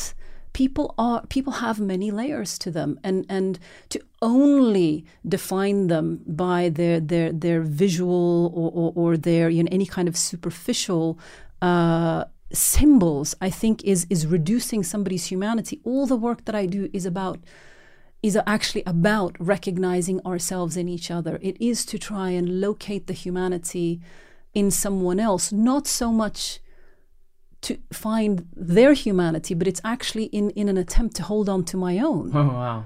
You know, and it's and and that's important. And and I've said this many times, and people kind of roll their eyes at this, but, you know, it's, I refuse, as a woman of color, as a, you know, the long laundry list of, you know, the things that I consider myself to be, I know what it feels like to be stereotyped. I know what it feels like to be dehumanized. And because of th- because of that, I refuse to do that to somebody else, even if that means a Nazi. Because if I am willing to dehumanize somebody else, then there's no difference left. Mm. And and that's what I'm kind of working against, is this kind of simplification of people, this kind of caricature of, of people for, for my convenience. It's not supposed to be convenient. It's supposed to just be messy and wonderful and complicated. It's supposed to just be human. And that's the battle, isn't it? You know, the whole challenge, the whole thing is about recognizing that I can see myself in you and vice versa. And there's something in that. And once we can recognize that, it becomes harder for me to harm you and to hurt you or to exercise violence against you. And this is why, on a bigger level, why our politicians encourage us to dehumanize each other is so that violence becomes possible.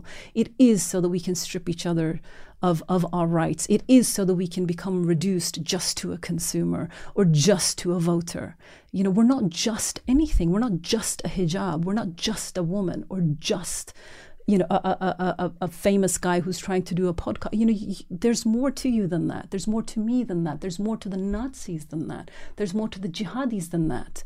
So the more we can get underneath all the noise and, and the kind of static to the real heart, to the real, the, the heartbeat of it, the closer we get to solutions. And, and you know, it's, we can't afford... We can't afford to give up on each other is how I feel. It's, it's, it's, we're all in this together. And I think if we give up any, if we give up on each other, then we're also giving up on ourselves. And I think then we're handing over. You speak about power, you're about power, you're about power. Me too. If we do that, then we're handing over our power. And I refuse to do that. I spoke to, I do a lot of work with women's rights activists all around the world, and in particular in, in with women from Muslim majority countries. And again, people in the West would constantly like to cast us as victims and as poor, pathetic women who are being abused and this, that, and the other. But what I have found amongst a lot of these women who I consider to be my mentors, who I consider to be my, my complete inspiration, is even in the darkest, darkest environments, they're able to hold on to light. They're able to hold on to resistance. They're able to smile. They're able to love. They're able to laugh. And they're able to just do politics times ten. And I asked one of them, uh, Hina Jilani is her name, and I remember asking her, you know, why...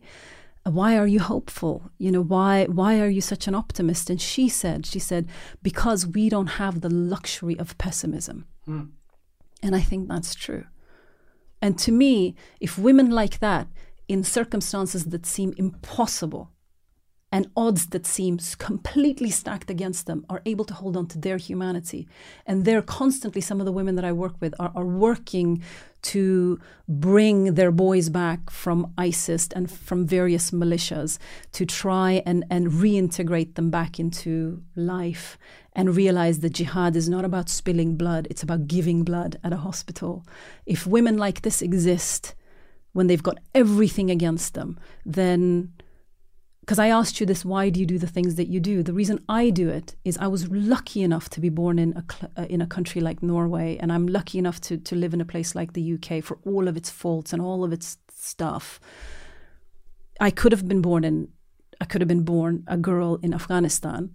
And I think with all the privilege that I have and all the advantages that I have here, surely it's part of my responsibility to do something useful with that. Otherwise, what good is it if it's just for me? If only I get to breathe and I get to be free and I get to do what I want to do, what good is it if the woman next to me is bleeding? What good is it? So privilege, you, uh, good rant, privilege is, um, you see, as a duty. It's a responsibility. Mm. You have to do something about it. Have you any thoughts about how men and women can relate to one another more positively in this time that seems to be seeing bifurcation and polarity between the genders? I think masculinity has to be reimagined. I think what it means to be a man, the fact that the associations to that has become about dominance and violence and power, um, the fact that men... some men anyway, seek their sense of self through um, through those things. I think we have to reimagine what it means to be a man. We have to reimagine what masculinity means. And I think we have to liberate men from the very, very tiny, tiny, incredibly narrow, destructive boxes that they get to operate within. And I think we have to make it okay for men to feel things and to articulate their feelings and to... say, and this is why I appreciate what you, again, I appreciate what you do, because uh, again, you being in the position that you are and you being as open and willing to be vulnerable and willing to admit that, oh my goodness, you do have feelings, you know, I think is so important for young men to see, because I think we constantly talk about women being in, at the receiving end of toxic masculinity, but I think toxic masculinity is also killing men. So I think we need to liberate men from that as well. So how do we do that is, I think we have to speak about it as much as possible, and we have to make young men understand that the liberation of women is not, and feminism is not just about women. It's actually about equalizing the sort of playing field and also liberating men from yes. the, this cage. Yes, uh, liberation for men from the inner prescriptive and outer. Yes. roles that they have been granted, which ultimately I would say are roles that are prescribed by the powerful. That bloody hell, you. No, so like we were meant to, I think this has gone on for substantially longer than was intended. Yeah, every okay. so often, and I don't trouble you with this kind of detail.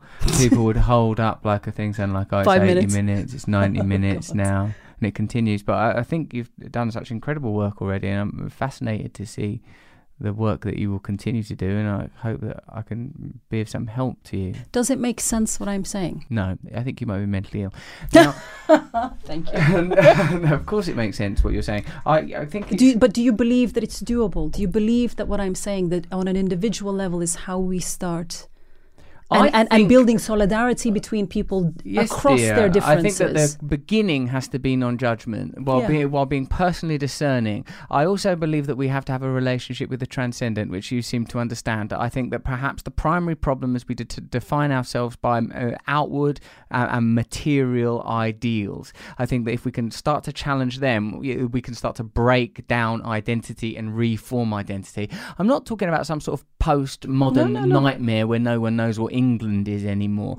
I'm saying, as it was you suggested in your very first controversial, inciting interview, that we have to reimagine states that includes all of us, the best version of all of us. And I think it's this uh, obliteration of hope to which you continually refer that is an important factor that we need to reignite, re-endow, encourage people once more to believe in a new vision. One thing I did want to pick you up on was when you spoke about politicians and their visions, you sort of spoke of it in the abstract, and in fact your body language was you placed it over there somewhere. And I think that possibly the responsibility lies with us, that the, the time for abstract leadership, particularly within bodies that, as we now know, sort of operate primarily at the behest of corporate interests, you know, with the Uh, um, excluding one or two no, you know, notable exceptions. I think the extremes are actually reacting to exactly what you're saying. I think the extreme, the, the, the, all these kind of convulsions that we're seeing on the fringes of our societies is an actual reaction to the fact that we've been reduced down to consumers. We're being reduced down to all these incredibly dehumanizing labels. And I think their attempts are actually noble, and I, and I, and I kind of, it's a bit uncomfortable for me to even say this or feel this, but I think some of their intentions are actually noble. Well, in they're, that they're fighting, in, in, in, in, extremists. Well, yeah, and, and, and in the, you know, that their intentions are actually about love, believe it or not. It's actually not hate that drives them. I know we keep talking about hate when we're speaking about people like that, but it's actually love and loyalty for each other and for a, a future that they believe is better. They don't want to. They are kind of the, the collateral damage of global, globalization, of, of kind of this consumer, hyper, extreme capitalist system as well. And so they're trying to create more meaning and, and to become powerful instead of powerless. They want to matter because they don't. And also as a culture, we only, you have to, you know, sort of think that the only time we reward these guys with our attention mm. is when they do horrible things.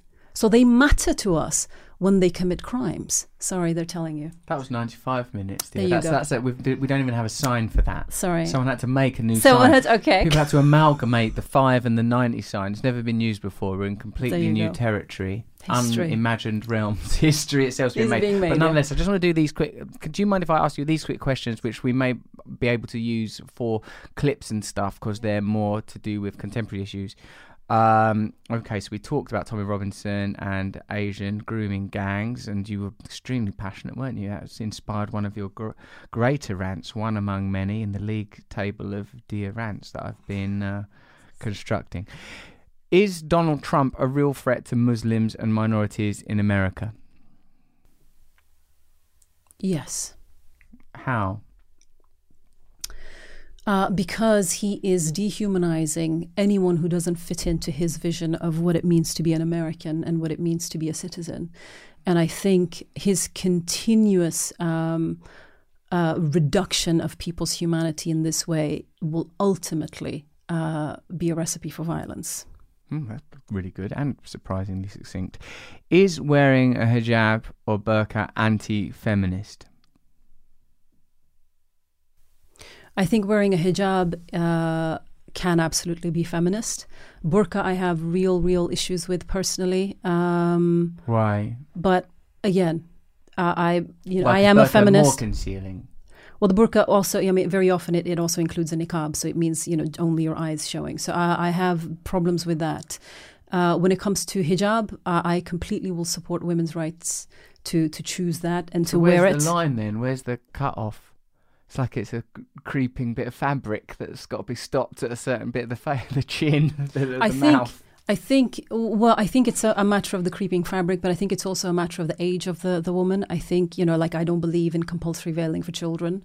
I think that if if, if you are at an age where you can make uh, an informed decision about, you know, your politics and your, your body and how you manifest your, your feminism. In a way, dear, we don't even think that um, the Nazis are making informed decisions. We think they're making misinformed decisions. We think that the jihadists are making misinformed decisions. Like no one's making informed decisions. People are responding to stimuli that It's bogus, distracting and misleading. What autonomy is there? What free will is there? What is there except abandon, in fact, of our individual identity at the, the sac- to be sacrificed at the altar of some higher ideal called love or God? No, but I, I don't think that it's as fluid as that. I, I think, you know, it's... it's yeah. I really went for it then. You know, but, but, you know, you look at Iran, you know, compulsory veiling, you know, it's and, and, and if a woman just, you know, lightly loosens her veil, you know, it's it's it's a, it's a reason for her getting punished, you know, violently or, or with prison sentences or with social ramifications. Same in Saudi Arabia, you cannot walk out, you know, the, the, the, the kind of uh, c- conduct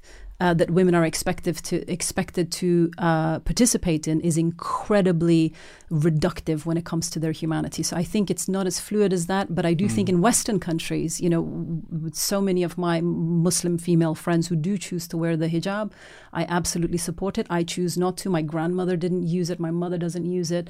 But a lot of other women do. They have done in the past and they will continue to in the future. And I support that. When it comes to the burqa, for me personally, not so much. Will, if a woman sits herself down here right now and says, look, Deeyah, this is my choice. I really feel more comfortable this way. I would say, great, I will fight for your right to do so. But when it comes to three-year-olds, four-year-olds, five-year-olds, I'm, I'm not a fan of that. Mm. Uh, but can it be feminist? It can be. I don't particularly like... Um, I don't know how many times I'm going to say that, but I don't particularly like the burqa, as you can Fair probably enough. imagine. Yeah, yeah, going on about it. Yeah. What about uh, Antifa? Are, are Antifa as bad as the far right? That's, what do you mean by as bad as? You know, volatile, aggressive, extremist. I do think that uh, uh, aspects of the Antifa uh, are becoming...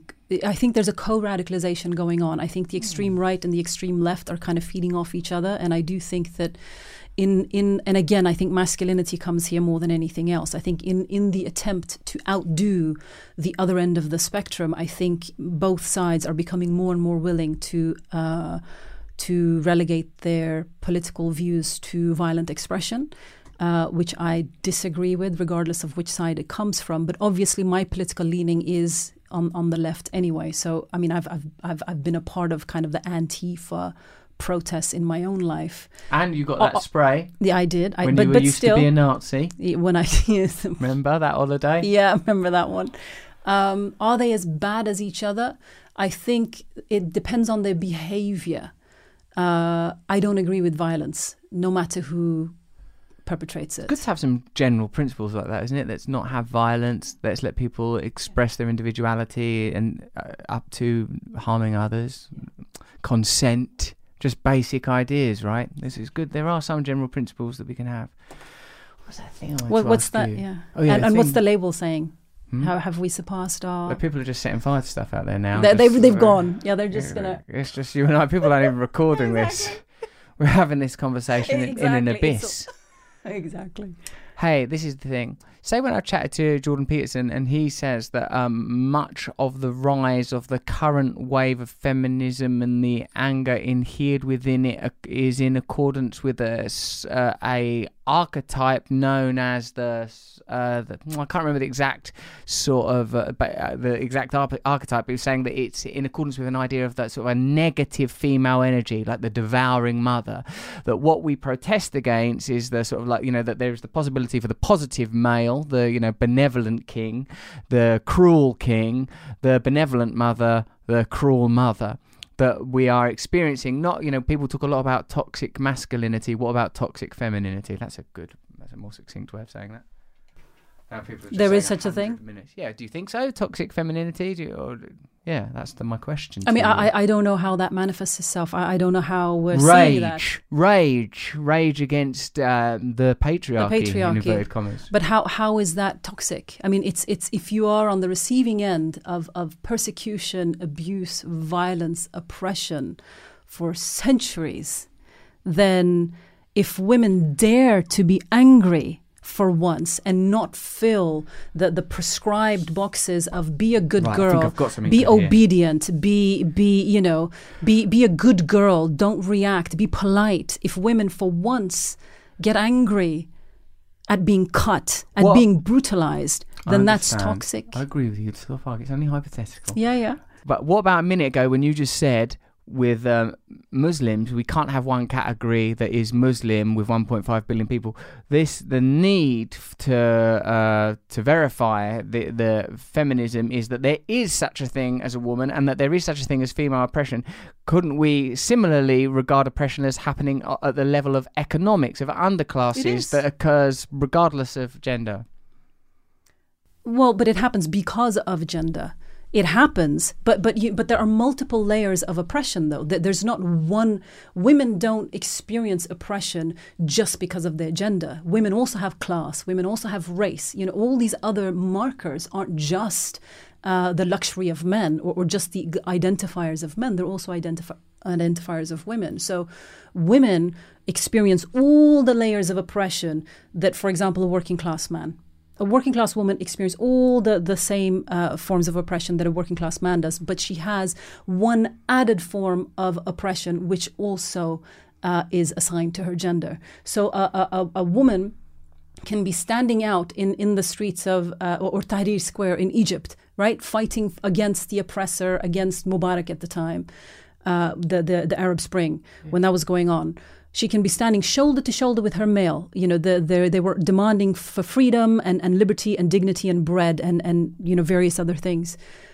But that woman also has the added pressure of being uh, oppressed and abused potentially by her father, brother, husband, partner, that the man doesn't. I also work a lot with uh, artistic freedom and, and artists who are persecuted and imprisoned and tortured and censored for, for various reasons. Women experience all the same things as their male counterparts. Female journalists experience the same thing as their, their male counterparts, with the added layer of abuse that comes with the fact that you're a woman.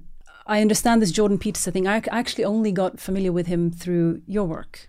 I, I actually, people kept mentioning his name. I, I'm, you know, I'm still not that familiar with him. I appreciate the fact that he is trying to, trying to speak to something in men yeah. who, who, who are really struggling and are really searching for something. I really appreciate that, and I think it's really important that somebody speak to that. However, I don't think that that needs to be at the expense of women and at the expense of women getting to manifest their their full humanity. It doesn't have to be either or. That's what yeah, I reject. I agree with you, but perhaps then we shouldn't be opposing those arguments by using its binary opposite. Perhaps we should be continually rejecting those terms, those labels. What labels? Female. Male. You know, I'm not suggesting that we become some kind of no, no, mist agree. of beingness, but like... No, we could just be human. We can No, no, I agree hum- with you. I agree with you. But I think I think we can try to aspire to the label of human, but the, the reason these labels matter in the process of getting to that place is until and until oppression and violence and, and, and abuse of women stops in the name of their gender, in the name of because you are a woman, you are less than.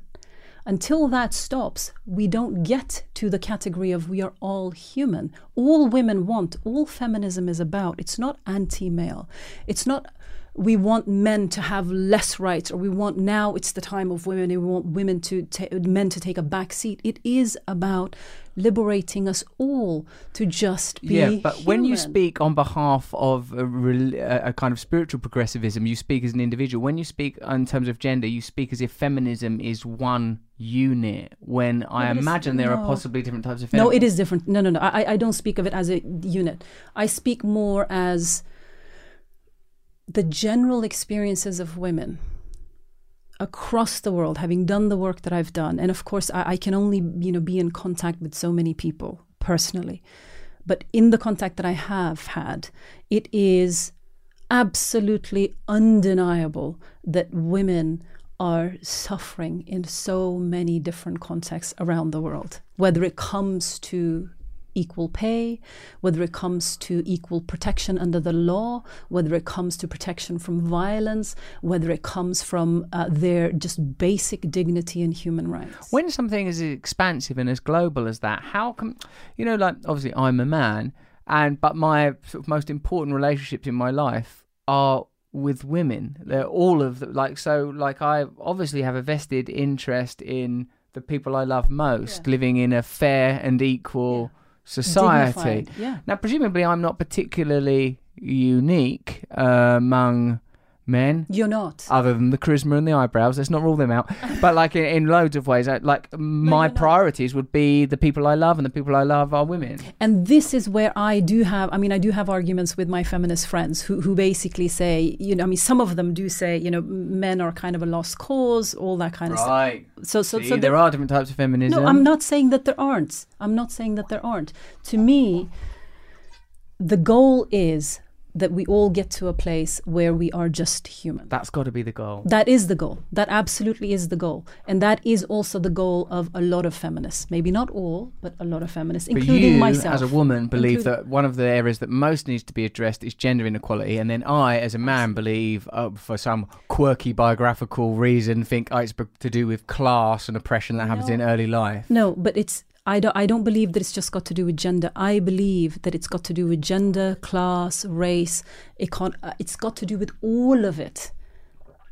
Yes. That's that's the difference. I'm saying that gender is one more layer of, of identity, or one more layer of the experience of being a human being that defines what that experience is for, for an individual, for a human in the time that we have here.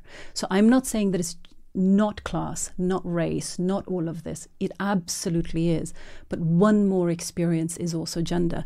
And I also want to say that you being a man, and like you just said, you know, your closest relationships or, or, or you know, kind of investments in human beings are actually with a lot of women. I think where a lot of feminists uh, are struggling, or where where we need to do better, if, if I mean, I, I don't really like a group thing anyway, but there you go.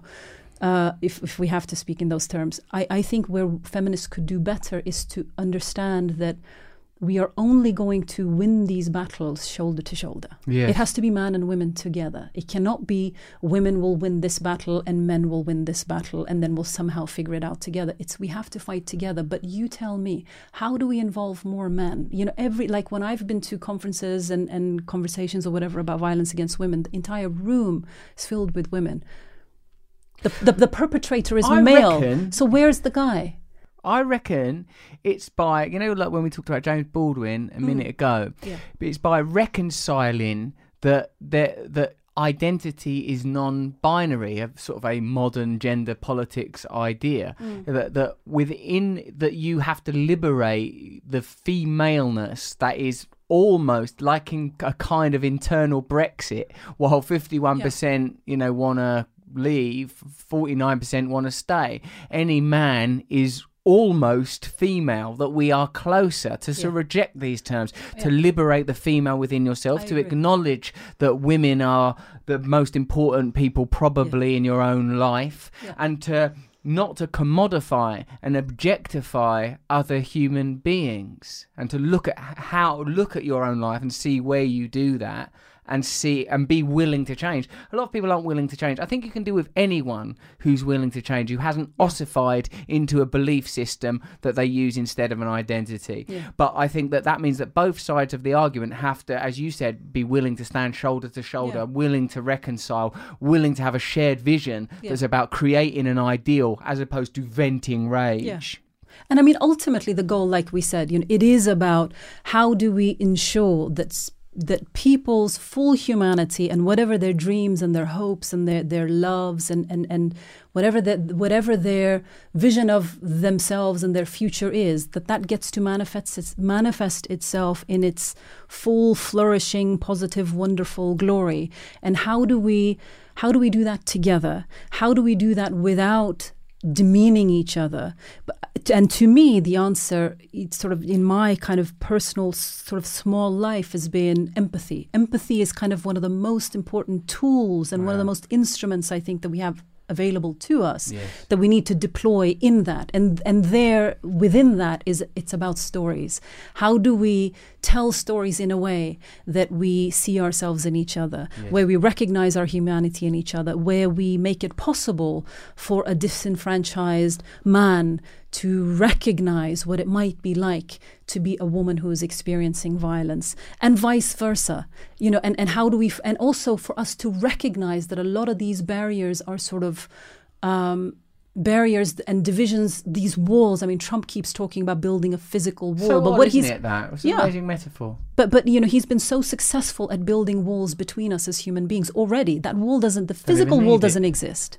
He's already being successful in that. So how do we break down those walls? Yes, how do we yes. create a more plural, inclusive future?